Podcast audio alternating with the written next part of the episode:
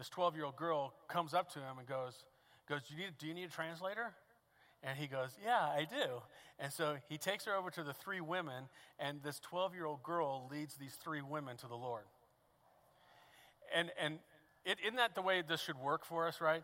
That our lives, even here, that we're leading people to the Lord, we're talking to people, we're expressing God's love to them, and, and, and the people that we just got done expressing God's love to, right? Immediately, they're turning around, expressing that love, sharing their faith, letting people know about the Lord. That's, that's the gospel message, right? The church over the years have kind of got it wrong, right? I mean, here's what we do. Well, we're going to get you saved, and then we're going to sit you in the pew, we're going to sit you in a seat, we're going to sit you somewhere, and then we're going to we're going to train a passion out of you is what we're going to do. We're just going to train all passion out of you whatsoever and then, then, then you're, you're not going to be effective whatsoever. How many know that god never called us to be ineffective? He called us to be effective disciplers right? I mean that's what that's what we're called to as, as the body of christ. And so um, and so, part of what we're going to be doing, I want to encourage you because uh, coming up uh, in September is our fall retreat. And it's not just a retreat to get away and just to have fun, which we do. We have a lot of fun on those trips. But um, it's a time for us to really, we, we try to do this twice a year, and we pull everything back together again, take a look at what we've done, where we're at right now as a church, where we're, need, where we're get, getting ready to go, and, and also put some training mechanisms in place in order, to be, in order for people to be well equipped in order to do what we're supposed to be doing for our next step. And so that's what the fall retreat is going to be about. And leading up to the fall retreat is I'm, we're going to be talking about um, this whole topic here that I'm going to be um, talking about today. It started off last week with love and fear, and it's like, but I'm, I, am i am going to hone in on this verse, Matthew 22, 34 through 40. So if you turn there with me, Matthew 22, 34 through 40.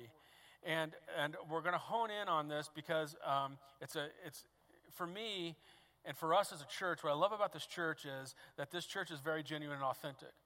What I love about this church is because we're willing to do what others tell us not to do. And, I, and here's what I mean by that. I was told at the very beginning when we, when we planted the church, don't do missions. I was told, don't do missions. You cannot do missions. Don't do missions for at least five to 10 years um, of starting a church. Um, because it will take it, you. You have to give it your everything, and you cannot do missions when you when you plant a church. And I'm and, and that just went like my brain just kind of got scrambled. I was like, wait a minute, but isn't that what we're supposed to be doing? You know, uh, and, and and so we just decided to go against the status quo, and we started from year one doing missions. We sent out a missions team to India. We sent out teams to Mexico last year. I mean, so we're we're we're just going to do it no matter what, right? Well, here's why they tell you not to do it, right? It's because like this morning, it looks kind of uh, it's not as full in here this morning, right? You know why it's not as full as here this morning? Because they're overseas doing, you know what I'm saying? And we got a body here, so we're all doing our part, right? Because it takes everybody. It takes people to send, people to give, people to pray, people to go. It takes everybody to do the work of the ministry. So by them being in New Orleans, what you see there, you guys are a part of that fruit. By those people being in Peru and Mexico this summer, guess what? All of us here are a part of that fruit, right? Because we, we put into it. We, we give of our tithes, we give of our offerings, we help support, we do all these kind of things. And we're all a part of the fruit that comes out of that. But that's why they, that's why they tell you don't do it. Why? Because your numbers will be slim. And when your numbers are slim, then people will get discouraged and they won't come back. And I, I, I, my brain's like, well, I think the opposite. I think, I think I, if I was sitting there, I'd be like encouraged. Wow, I'm thankful that there's not as many people there this morning because they're all over doing that kind of stuff. And this church is actually doing something. It's just not sitting on its tail end, you know, contemplating life and contemplating church and contemplating God. And con- we're actually doing the actionable kind of stuff, right? But one of the other things I love about this church is that is that it's the genuine, authentic piece to it. Is that, and when you come in here, you feel it, you sense it. It's like it's like, man, we because it's just part of who we are. It's like because I want people to know more than anything that walk through those back doors, whether new or whether they've been here for the last two and a half years, is that you're loved and valued. You're loved and valued. Every one of you that's in this room, you are loved and valued. God loves you I love you, the people in this room, we love each other. We're, you're, you're loved and valued. How many think that that's some pretty important stuff today? I think half the reason, you know, one of the epidemics that we've been helping to be a part of the solution to uh, is this whole epidemic of suicide. Suicide is just insanity to me around this place. Colorado Springs is number three in the nation. At one school alone from January to June, eight suicides from January to June. At one school. That's just one school. Many people are like, and they're, they're trying to psychobabble it, man. They're trying to get more counselors. They're trying to do all this kind of stuff. And I'm like, wait, wait, wait. And I've talked with counselors. I've talked with therapists. I've talked with people. And I've said, I said, the problem is your equation is wrong. Because we can try to try to fix people, and I think it's good. I, am not, and I've told these guys this. I think what they do in the therapy realm, what they do in the counselor, I think it's vital. I think it's important.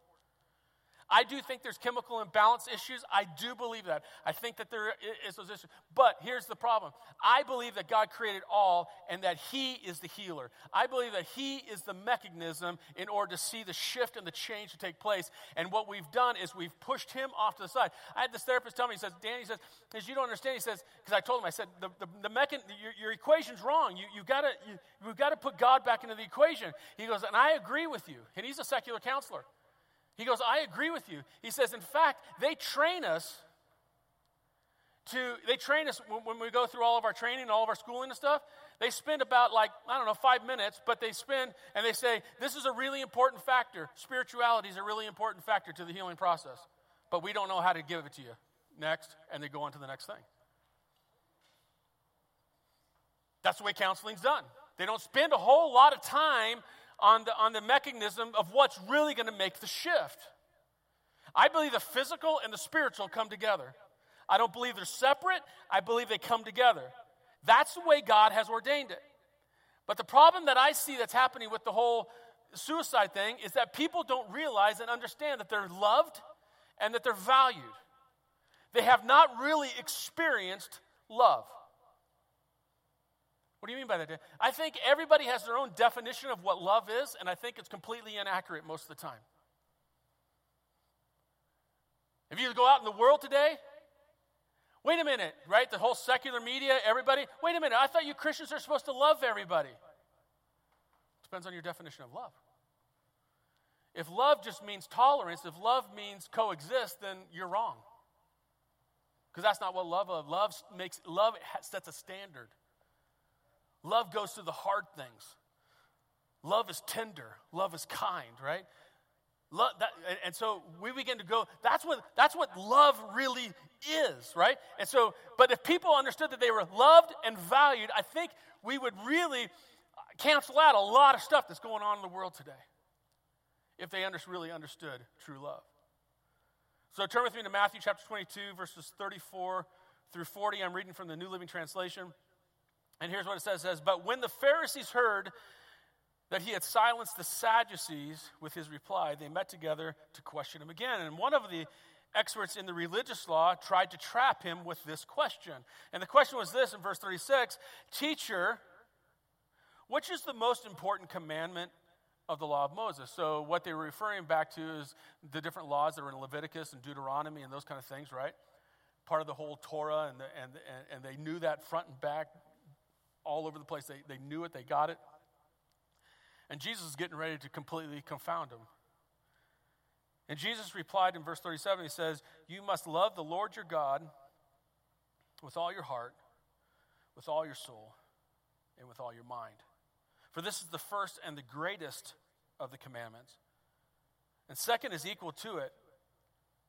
And it's this love your neighbor as yourself. For the entire law, the entire law, and all the demands of the prophets are based on these two commandments. In other words, if you get these two things down, guys, if you get these two commandments down, you're going to be good to go. If you'll figure out these two commandments, it will actually be pretty phenomenal in your life. Now, I'm going to break it down not only into two commandments, but I'm going to break it down into three pieces. Number one, love the Lord your God with all your heart, all your soul, and all your mind. This comes from Deuteronomy chapter 6. That's what's also funny to me. You know, there's a lot of people out there It's like, we're only New Testament people. We're New Testament people. That's all we do is New Testament. And I'm like, did you realize that 70% of the New Testament is Old Testament scriptures? You know, it's like, it's, it's the Testament. It's not old and new, it's the Testament. It's the coming together. It's, it's all, it's both. Jesus just came to say, I've come to cap it off, I've come to fulfill the law, not to do away with it. And then number two, I'm going to kind of reverse these things. And number two, I'm going to point out is to love yourself. Love yourself. Now, that can get kind of twisted because there's a lot, again, the whole psychology piece of this thing, right? It's all about self love. That's not what he's talking about here, and we'll, and we'll talk about that as well as, as we continue because the next piece is love your neighbor. And the reason why I put in that order because he said love your neighbor as yourself. So in other words, you have to know how to love yourself before you could ever love your neighbor, right? I mean, if you don't love yourself, you're going to not really love your neighbor. I mean, come on, let's get down to it. If I hate myself, man, you know, I'm coming home and kicking the dog and doing all that kind of stuff. Guess what I'm doing to my neighbor? It's not very nice stuff, right? Because he's my neighbor. I don't care about him. I don't know him. It's kind of like those people, you know, who driving down the road and they're, you know, they're letting you know that you're number one, right? And uh, it's like, you know, there, there's not a whole lot of love going on there. And, and so you, got to learn to love yourself first. So let's talk about this. First of all, let's, let's get down. Let's, let's understand what love really is and what it is not. In 1 Corinthians chapter 13, 1 through 7, it says, If you don't have love, you're a noisy gong or a clanging cymbal. So, how many think that love is important? Right? How many think there's a lot of noisy gongs and clanging cymbals out there as well? Right? And, uh, and that's where we get, when we're into self love, we become a noisy gong and a clanging cymbal. Have you ever been around those people who self love themselves? Right? Those people who are very prideful about themselves and all that kind of stuff. How many, how many really enjoy being around those kind of people, right? And, and when your first point of conversation is they're letting you know about everything that they know. How many like those people, right? Those are amazing people to be around. I'm like, really? Can we just pull out of that a little bit, you know? And, and, and that's what self love does. It becomes a noisy gong and a clanging cymbal. So, so what is love? Well, it says there in, in uh, chapter 13, it talks about love being patient and kind. It doesn't give up, it doesn't lose faith, it's always hopeful, and endures through every circumstance. That's what love is. So, so love, that's what, that's what love is. And love also in 1 John 4 9 says that love does what? It expels or casts out all fear. That's what love does.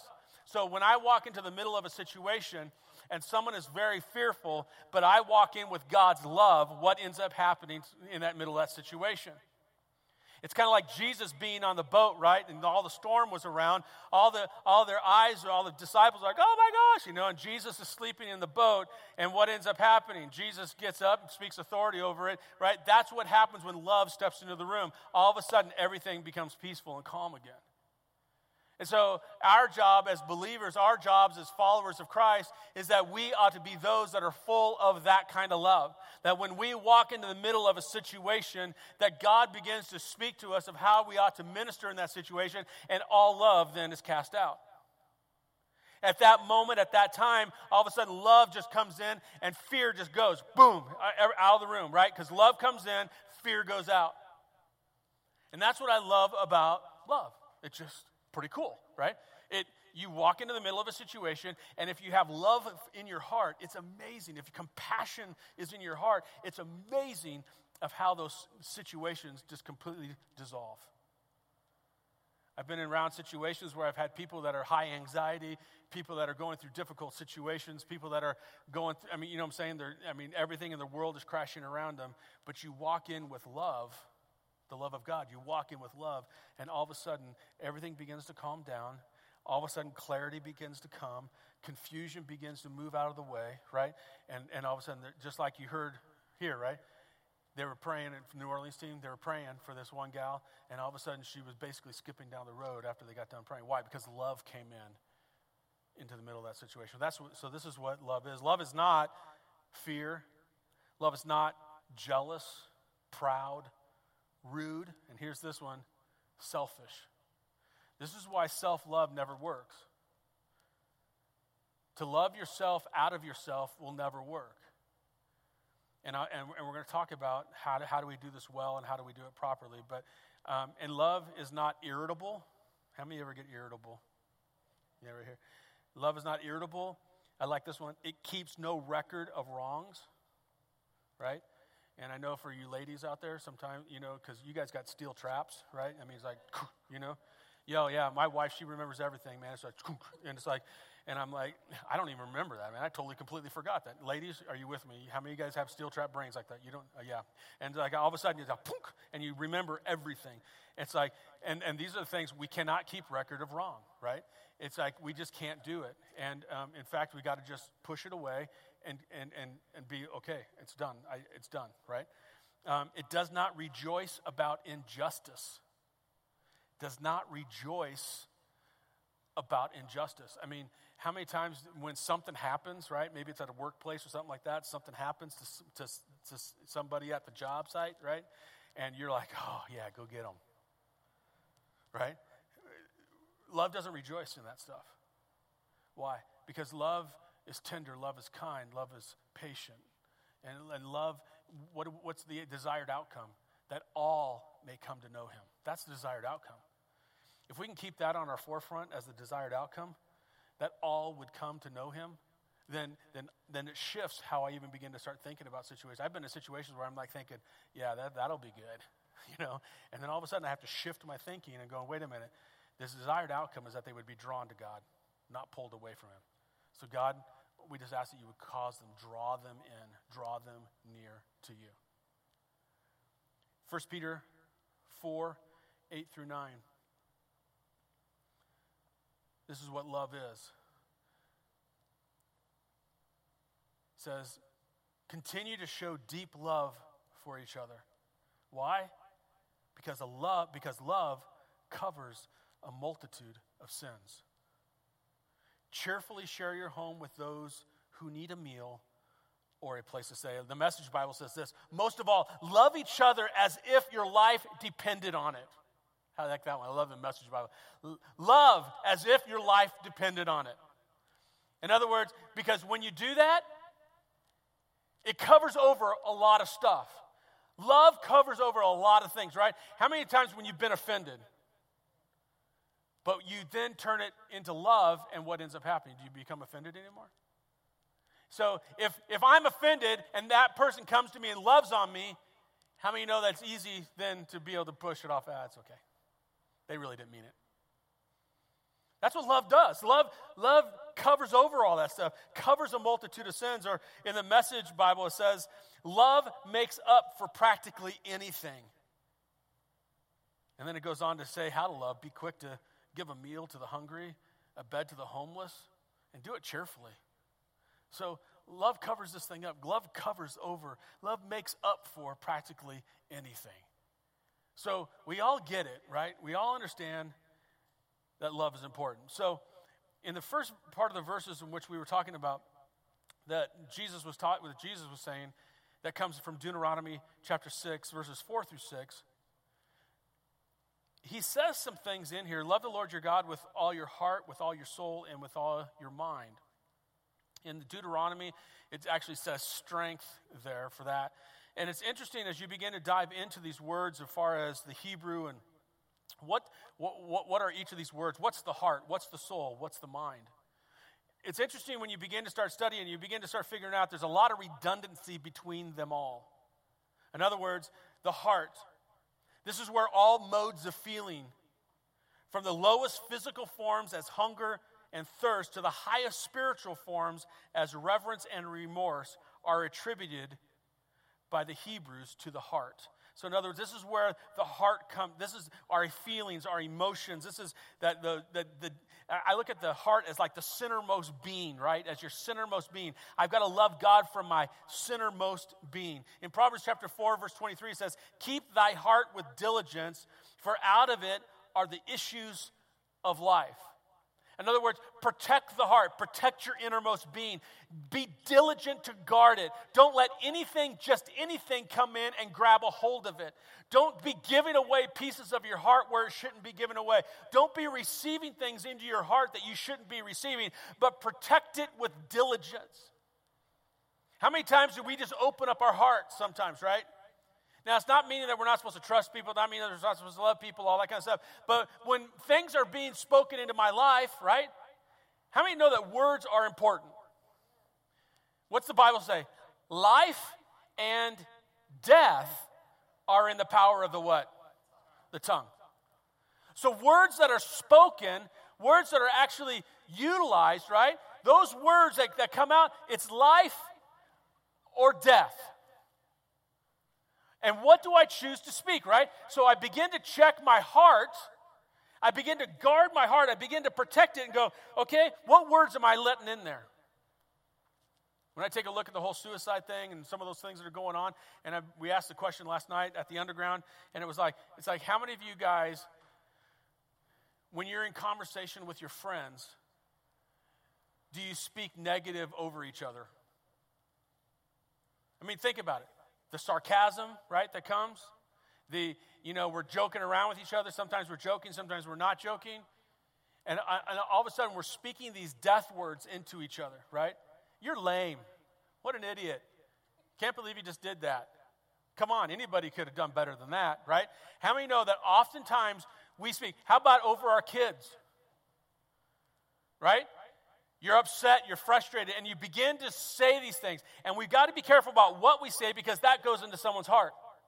We also got to be careful about what we hear because it can come into my heart. I've got to protect the heart. It's the centermost thing. And it says to worship the Lord your God with what? All your what?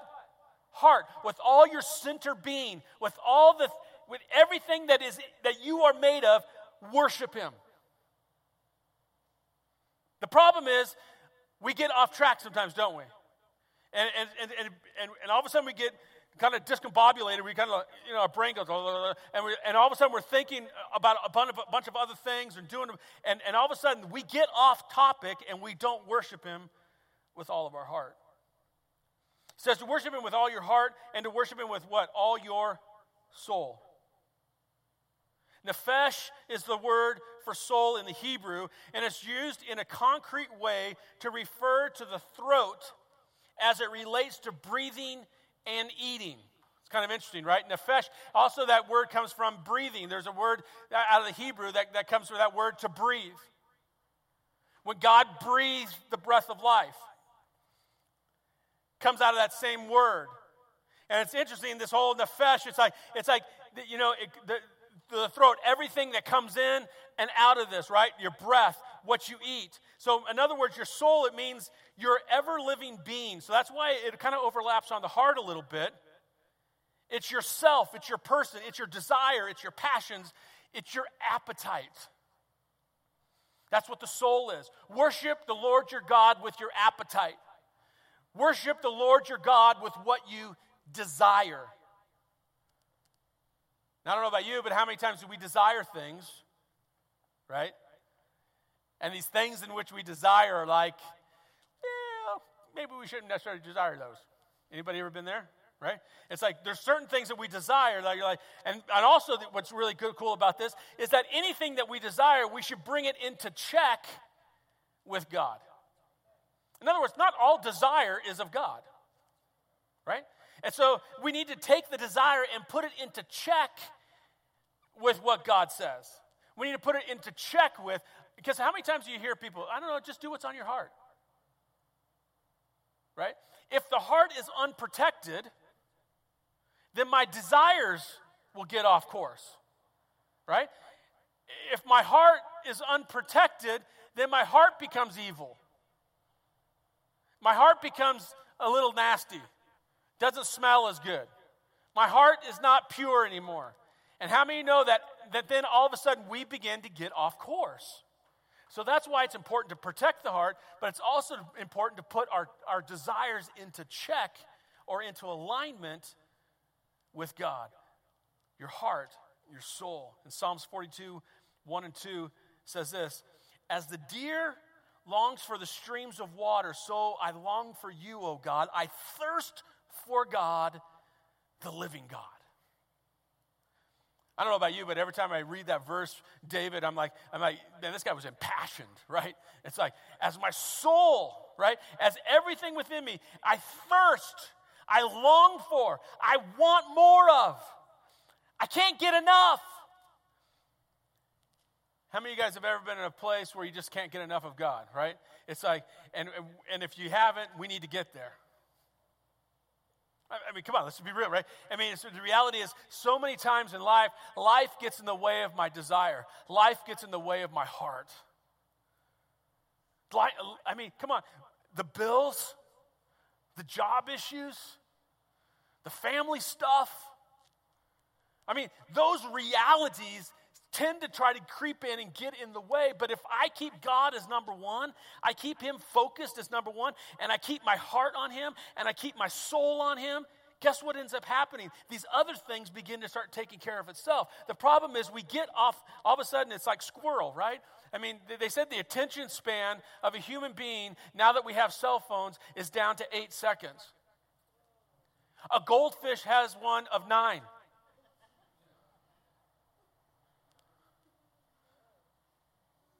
Right? So think about how that works in our spiritual walk, right? All of a sudden we're walking down the road going, woohoo, praise the Lord, praise the Lord, praise the Lord. And then all of a sudden it's like, bills, and I don't keep it in, con- in, in check with my heart and my soul. And God's saying, keep it in check. Always keep it in check. Never keep your eyes off me. For as a deer pants for water, let your soul long for me. Just, just, just let it go. Yeah, but I might become weird. No, you'll never become weird if you're on Him. It, it, you, you'll, you'll actually, what ends up happening, that's what the devil loves to tell us. And, but you're going to get more life if you focus over here. You'll get more life if you do this. You'll get more life if you focus your attention here. You'll get more life. No, I'll get more life if my attentions are focused on Him and Him alone. I will get more life. Because that's what He's desired for me, is to live life to the full. Lastly, He says, to worship Him with all your heart, to worship Him with all your soul, and to worship Him with all your mind, or like I said in Deuteronomy, it says, with all your strength. Joshua 1 8 says this Keep this book of the law always on your lips. Meditate on it day and night, so that you would be careful to do everything written in it. Then, right? I love those words, right? Oftentimes we pass over that word, then, right?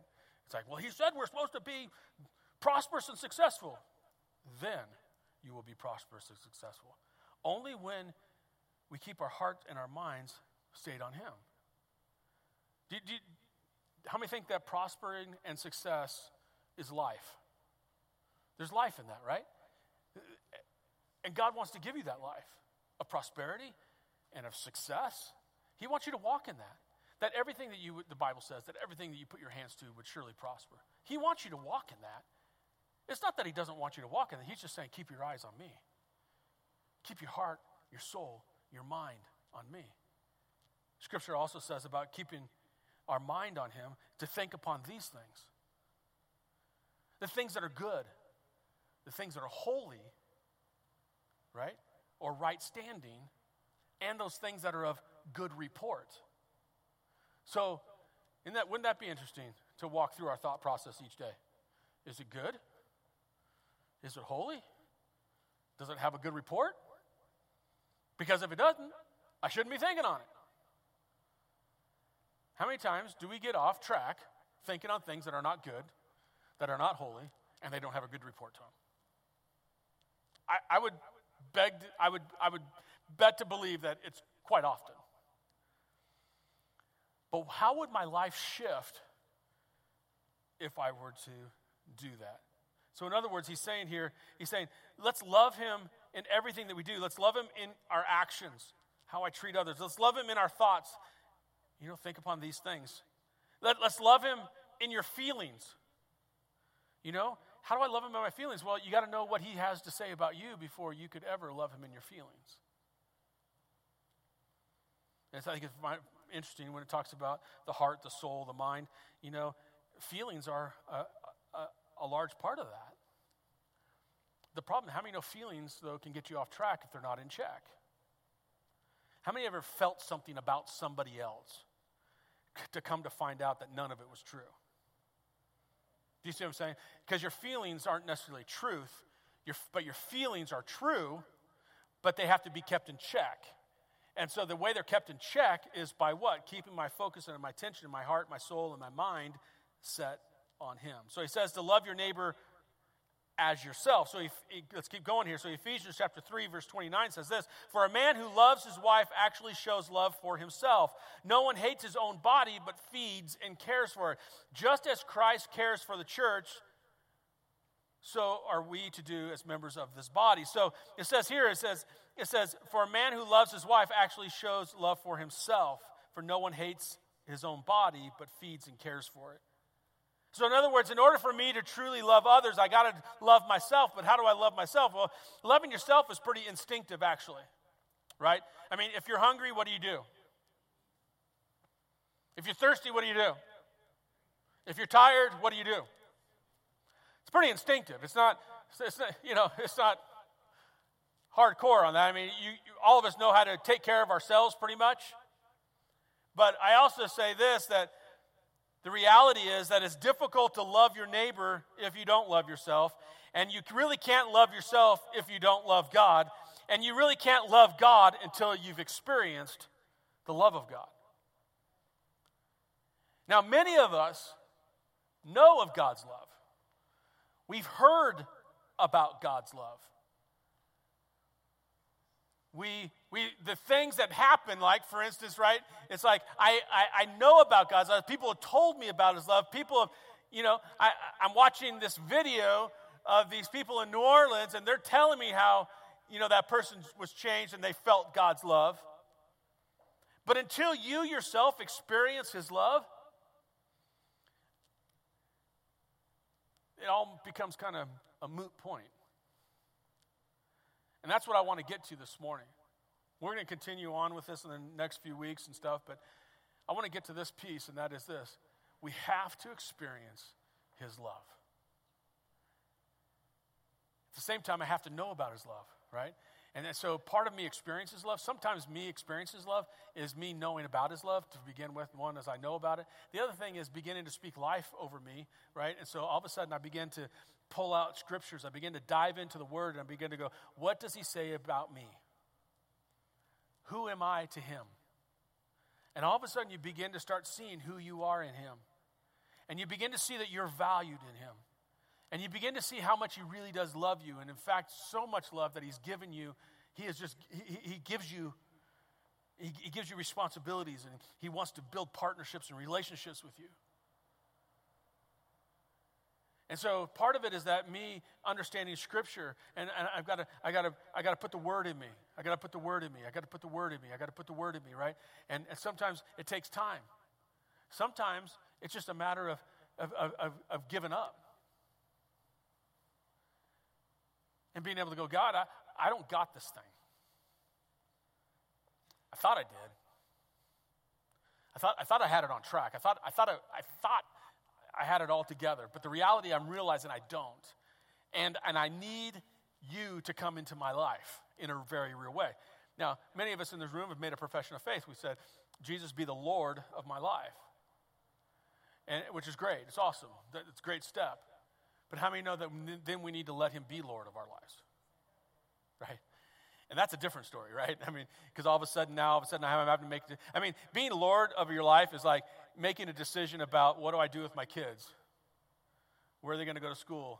What are they going to do this? What are they going to do that, right? I mean, Maria and I used to, every year, we used to reevaluate, reevaluate every year with our kids and go, okay, are they in the right place? Are they in the right school? Do they need to be someplace differently, right? Because I, I wanted to make sure we, we did everything possible that we knew how of on our side to put them in the right place, right? So it's, it's this reevaluation piece. And so I, want us, you know, as love, we need to make sure that we're like walking in this stuff, right? And so I want us to get to a place to today to where we're going, okay, I know about it, I know of it, but now I need to experience, I need to make him completely Lord of my life. Not just, and, and again, where I send my kids, what I, how I spend my money, that's a touchy subject, right? Everybody, I mean, because every pastor talks about that, right? I mean, I don't know. It's, but to me, it's just a part of our life. It's just part of who we are, right? So, how I spend my money, what I put my emotional self into, what I put my thought patterns into, what, what I, who I hang out with, right? What, what does my life look like today? Are my paths ordered and directed of Him, right? It's all of a sudden, it's like, what's lordship mean? Lordship is saying, God, show me today what I'm supposed to do today. Not my agenda, but his agenda. How many think that's a switch within our society, right? That's a, that's a huge shift within our society.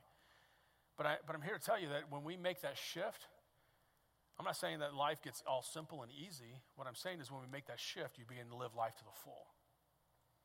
When you make that shift and really begin to experience it that way, then all of a sudden, everything begins to start coming together. You don't have to worry about the other stuff, right? So, so this morning we're going to do this real quick. So stand on your feet with me.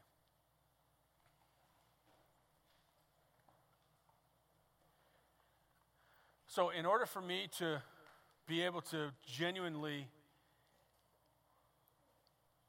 walk this thing out or act out in love, I have to first know that you know, the Bible says, you know, we love, right? In John. Uh, we love, why? Because he, what? Because he first loved us. So it's not a matter of me trying to make that love happen, right? I can't make that love happen. The only way for the love to take place is, is by me understanding and realizing that He loved me first, right? Again, it's that whole thing we've been talking about lately about putting Him first, right? He loved me first. I can't, I couldn't love Him first. He had to love me first for me to really be able to experience that love. And so this morning, I want us to put it all out there because I really believe what's coming down the pipe, what's, what's happening, what's getting ready to happen here is that, that this love will become exponential in our lives. And when it becomes exponential in our lives, how many think that lives transformed around us will happen? Okay? And that's what we got we have to tap into. We have to tap into this piece of love. So, would you close your eyes for me? We're just going to kind of hang out with him here just for a minute. And I just want us to get to a. I think there's several little things in here, but the main thing is this is that I want us to truly experience his love to a whole nother level. And because all the other smaller stuff will just handle itself at that point. But because if I experience his love, then the things I begin to speak over my own life are going to be His love. The, thing I, the things I speak over other people's lives will be His love. And so this morning, I just want you to kind of push everything away. And I really just want you to have a heart to heart conversation with God. I just want you to focus your attention on Him and Him alone. And I want you to ask the question to yourself Have you ever really experienced God's love?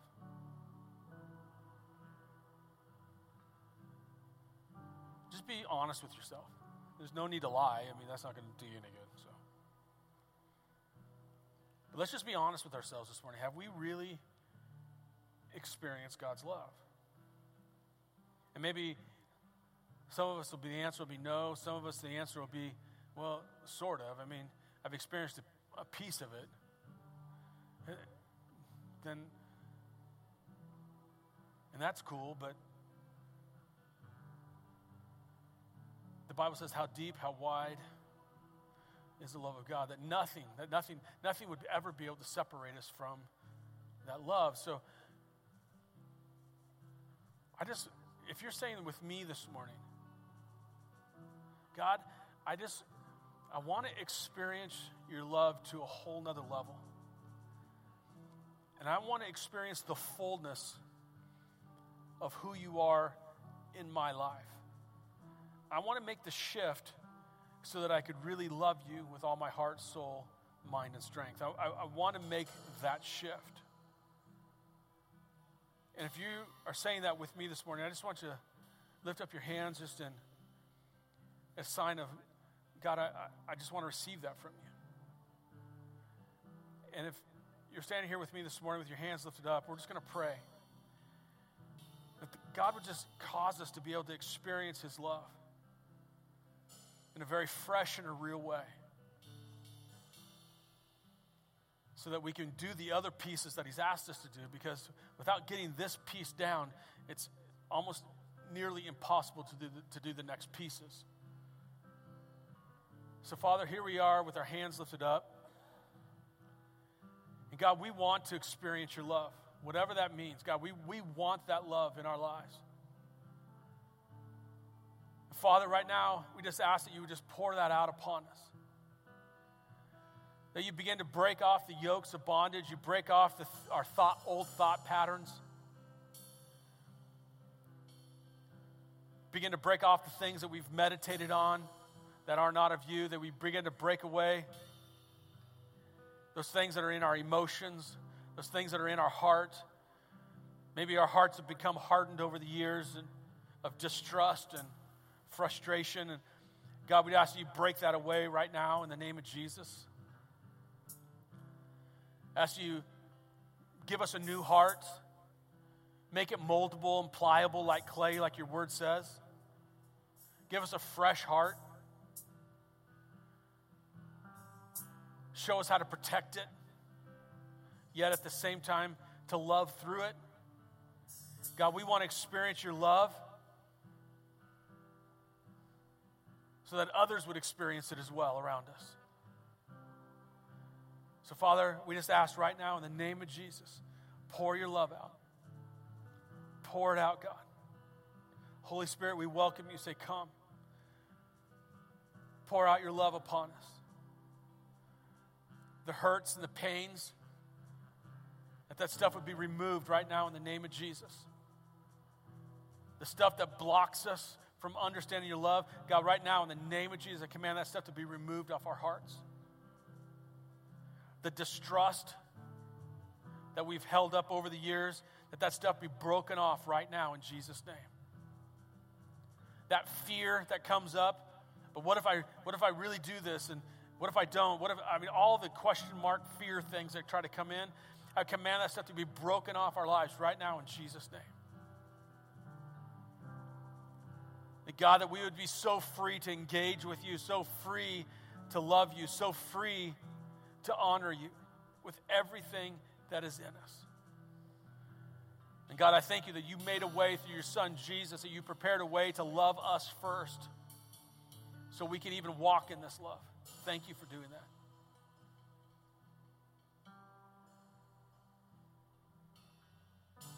Father, I just ask that in this week, in, in our going, that you continue to build on this. And that every day, every morning when we wake up, every night when we go to bed, through the midst of our conversations, that we would see the stuff being broken off. That we would talk differently, we would act differently, we would love differently. God, thank you for loving us. Thank you for life, and thank you for giving it to us to the full. We love you.